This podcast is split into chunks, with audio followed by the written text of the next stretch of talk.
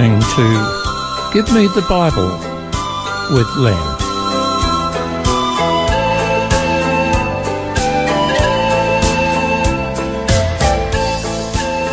Today's program is entitled Be Still.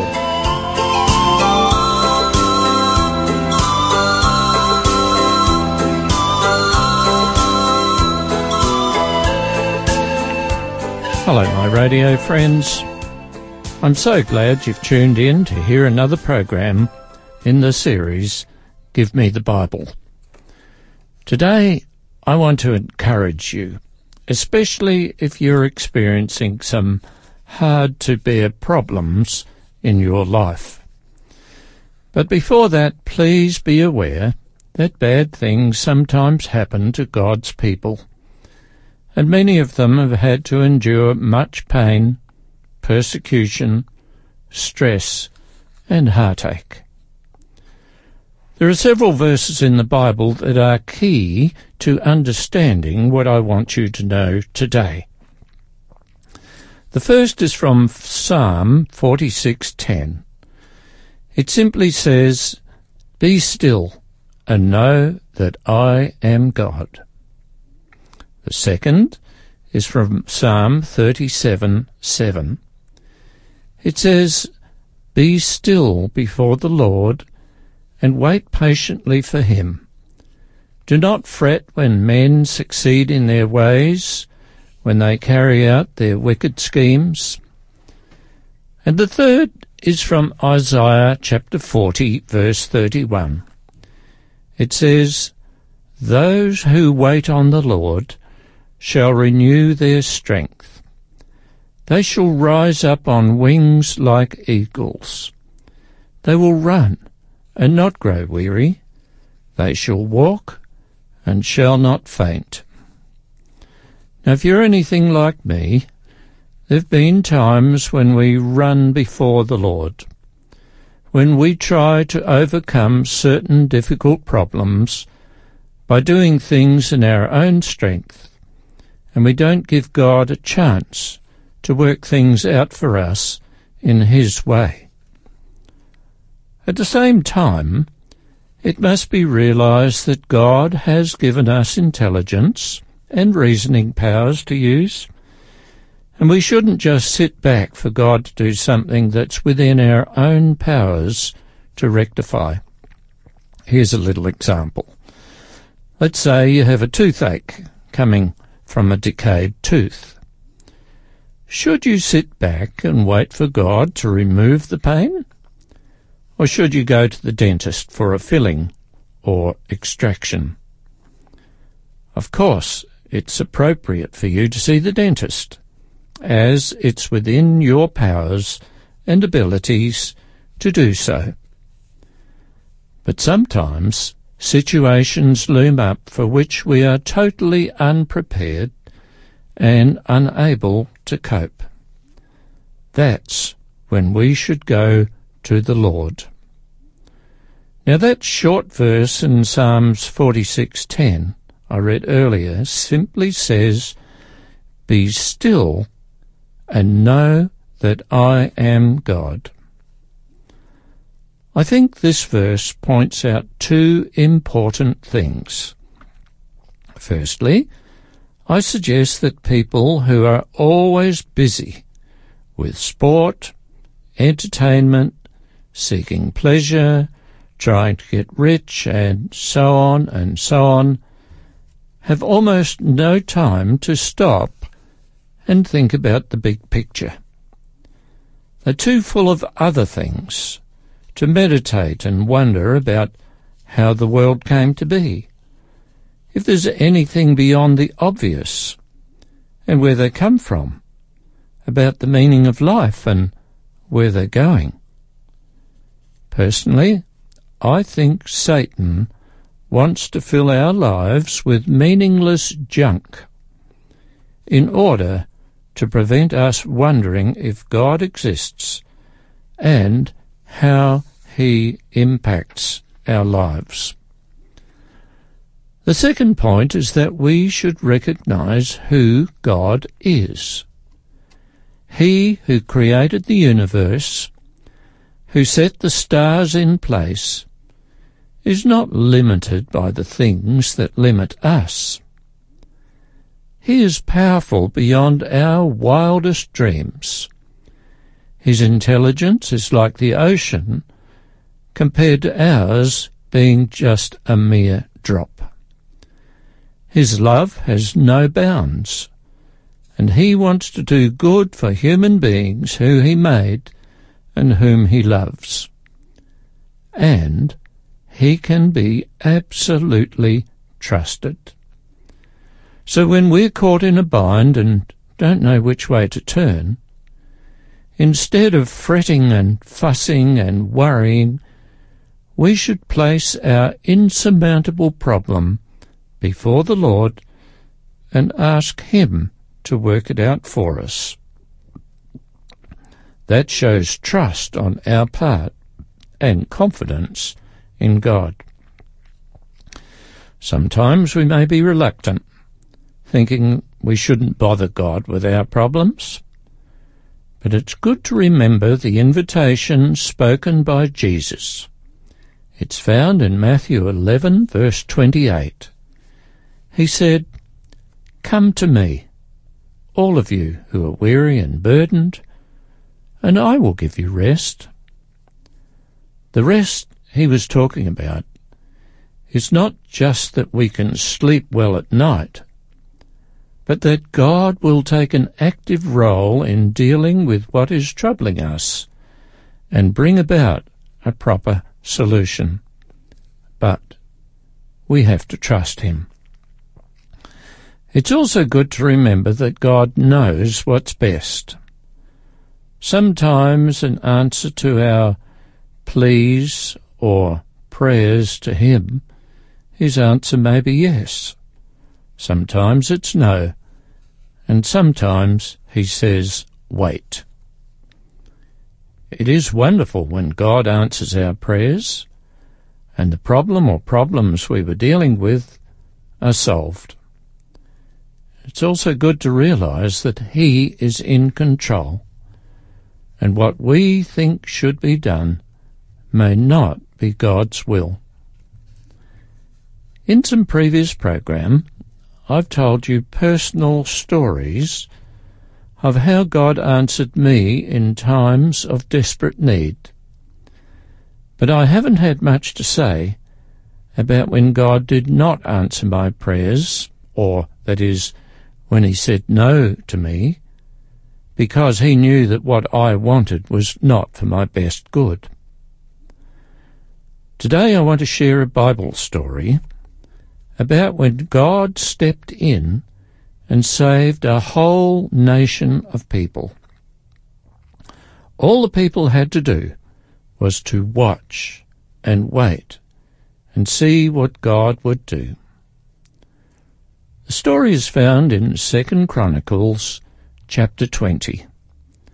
I'll read some parts and in other parts use my own words. It was during the reign of King Jehoshaphat, king of Judah, who reigned between 879 and 840 BC. Second Chronicles chapter 20 begins this way. After this, the Moabites and Ammonites with some of the Meunites came to make war on Jehoshaphat some men came and told Jehoshaphat, A vast army is coming against you from Edom, from the other side of the Dead Sea. It is already in Hazazon Tamar, that is what we would call today En-gedi.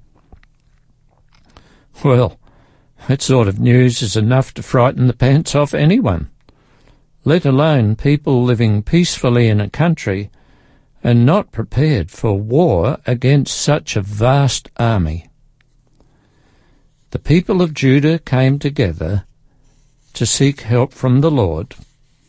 Indeed, they came from every town in Judah to seek him.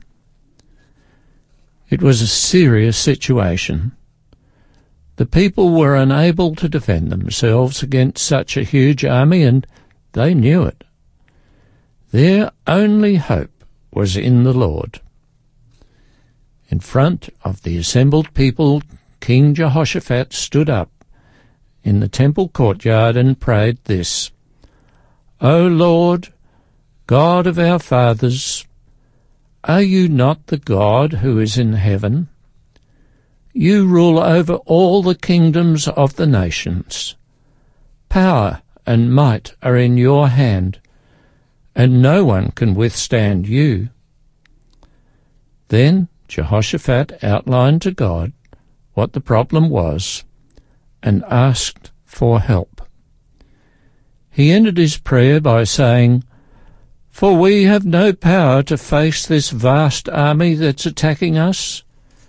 We do not know what to do, but our eyes are upon you. And then God sent a message to the king and the people through Jehaziel, who prophesied what the Lord told him. His message, his message was, Listen, King Jehoshaphat, and all who live in Judah and Jerusalem. This is what the Lord says. Do not be afraid or discouraged because of this vast army, for the battle is not yours, but God's. The Lord also gave instructions about what the people were to do and where they should go, but they were not to take any weapons with them. So instead of going into battle with spears, swords, and bows and arrows, the Judean army went out with singers. Yes, a choir who sang. We read from verse 21. After consulting the people, Jehoshaphat appointed men to sing to the Lord and to praise him for the splendour of his holiness, as they went out at the head of the army, saying, Give thanks to the Lord, for his love endures forever. As they began to sing and praise the Lord, he set ambushes against the men of Ammon and Moab and Mount Seir, who were invading Judah, and they were defeated. This vast army was made up of three nationalities, and the soldiers mistook each other as the enemy and fought against each other, their own allies. The outcome was that every single soldier was destroyed. When the people of Judah came to the place that overlooked the desert where the invading army was, and looked toward that vast army, they saw only dead bodies lying on the ground. No one had escaped. This vast, invincible army was completely routed, and all the, and all the people of Judah praised the Lord. Verse 29 ends the story this way. The fear of the Lord came upon all the kingdoms of the surrounding countries when they heard how the Lord had fought against the enemies of Israel. And the kingdom of Jehoshaphat was at peace, for his God had given him rest on every side. To wait on the Lord, as shown by this Bible story, is both a test and a privilege. We're going to stop here and go on straight afterwards.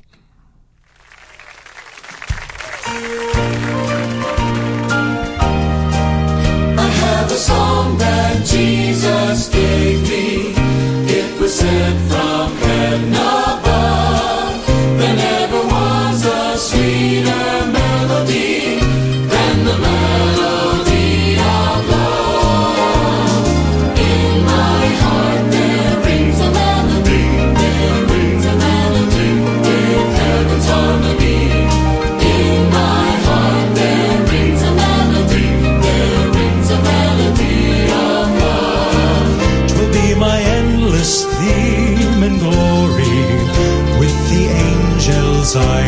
sing. To be a song with glorious harmony when the chords of heaven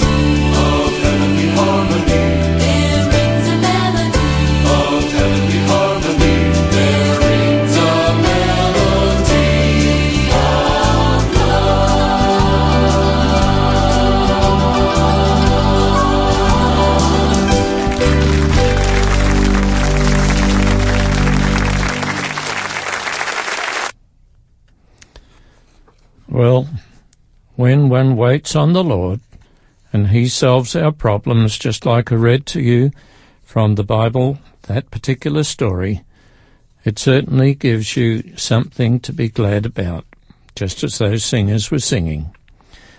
Now, you might have heard of George Muller, who exercised faith in God often.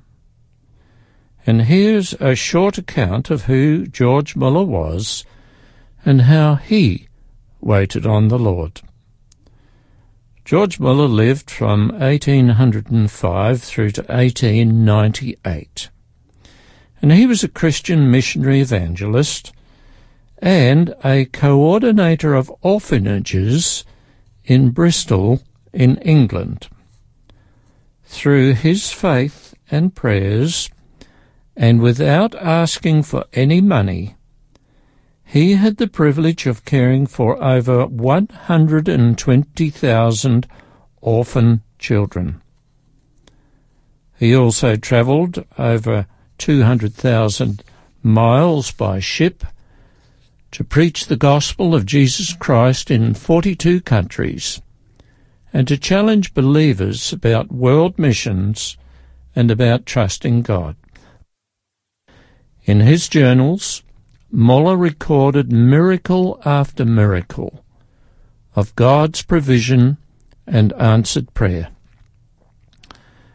Now, one morning, all the plates and cups and bowls on the table in the orphanage were empty.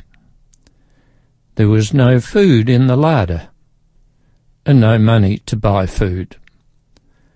The children were standing waiting for their morning meal when Muller said, Children, you know we must be in time for school. Then lifting up his hands he prayed, Dear Father, we thank thee for what thou art going to give us to eat. There was a knock at the door. The baker stood there and said, Mr. Muller, I couldn't sleep last night. Somehow I felt you didn't have any bread for breakfast, and the Lord wanted me to send you some. So I got up at 2 a.m. and baked some fresh bread and have brought it. Mr. Muller thanked the baker, and no sooner had he left when there was a second knock at the door. It was the milkman. He announced that his milk cart had broken down right in front of the orphanage, and he would like to give the children his cans of fresh milk so he could empty his wagon and repair it. Well, there are many, many other times like that when George Muller waited on the Lord and the Lord brought about a happy outcome. I want to share with you another story, and this is from more modern times. And this story has been contributed by Jonathan LeBlanc. He says, My aunt gave birth to her firstborn child, a girl named Emily. Emily was a beautiful baby, but shortly after she was born, she contracted a brain infection. It quickly began to affect her little body, and the doctors could do nothing to stop the infection as it incapac- incapacitated Emily. There were doubts that Emily would survive, let alone recover. Experts told my aunt that their little daughter would be a vegetable for the rest of her life, short as it may be. Our family began to pray. Our extended family began to pray. Our church family began to pray for Emily, for her life, and for her healing. But each day we waited and prayed.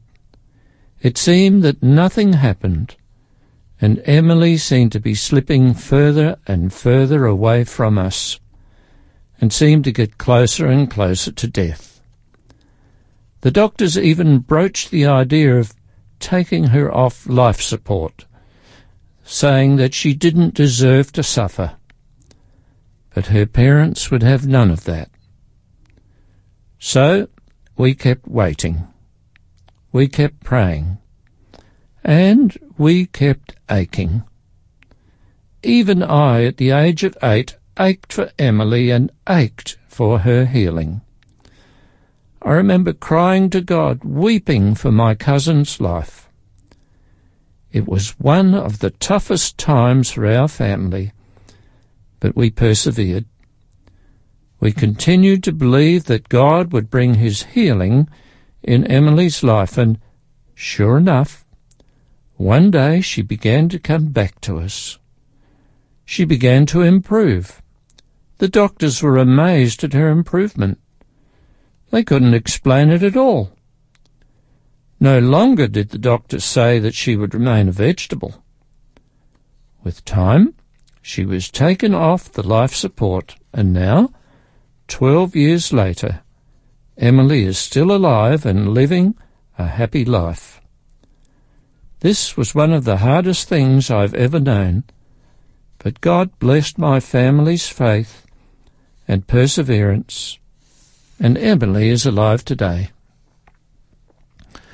One of the three verses I read to you at the beginning of the program said, Those who wait on the Lord shall renew their strength. Now, what causes people to lose their strength?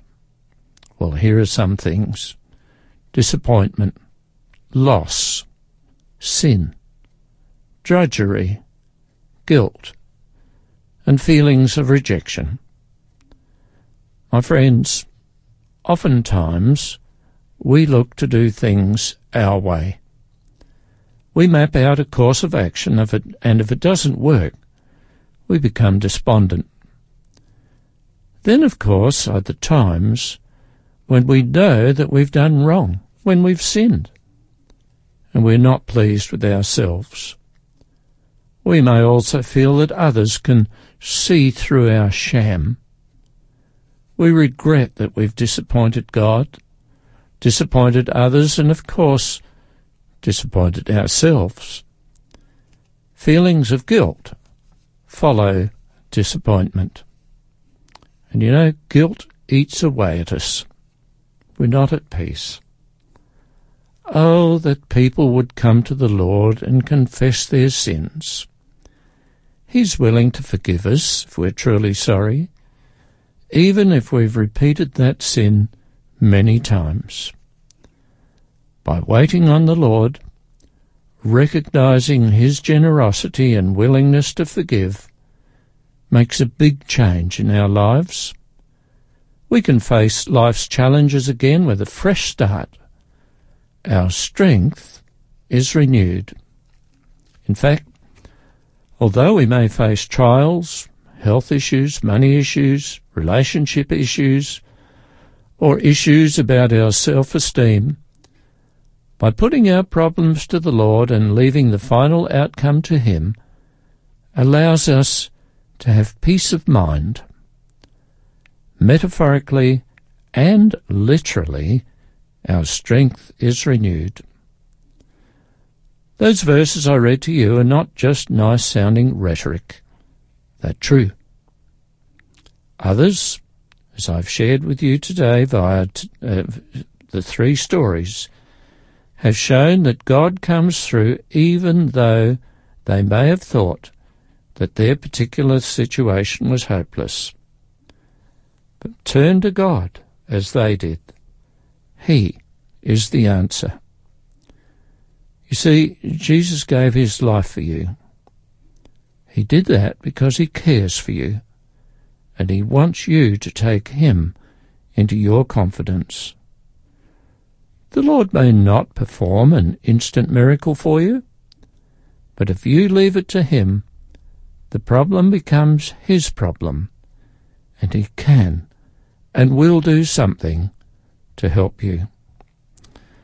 So, that's all for today. Until next time, this is Len wishing you peace and a renewed strength as you wait on the Lord.